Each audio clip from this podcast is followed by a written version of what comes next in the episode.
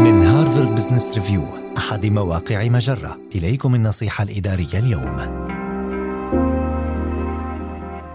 كيف تعمل مع شخص يزعجك؟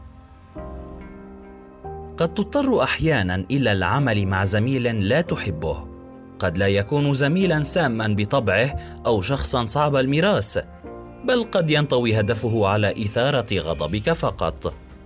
ولكي تعمل معه بشكل مثمر ذكر نفسك بحقيقة أنك قد لا تتفق مع الجميع وأن هناك قيمة محتملة في كل تفاعل. فكر في وجهة نظر الشخص الآخر. لماذا يقوم بأمور تزعجك؟ ما الذي يحفز سلوكياته؟ وما هي نظرته عنك؟ وقد يكون من المفيد التعامل مع المحادثات بعقلية حل المشكلات. كأن تقول لا أشعر أننا نعمل بفاعلية معا. ما رأيك؟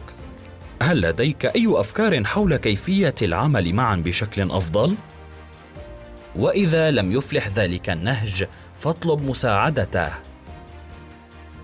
لقد عملت في الشركة لفترة أطول مني. ما هي نصيحتك لي بشأن كيفية تأدية المهمات؟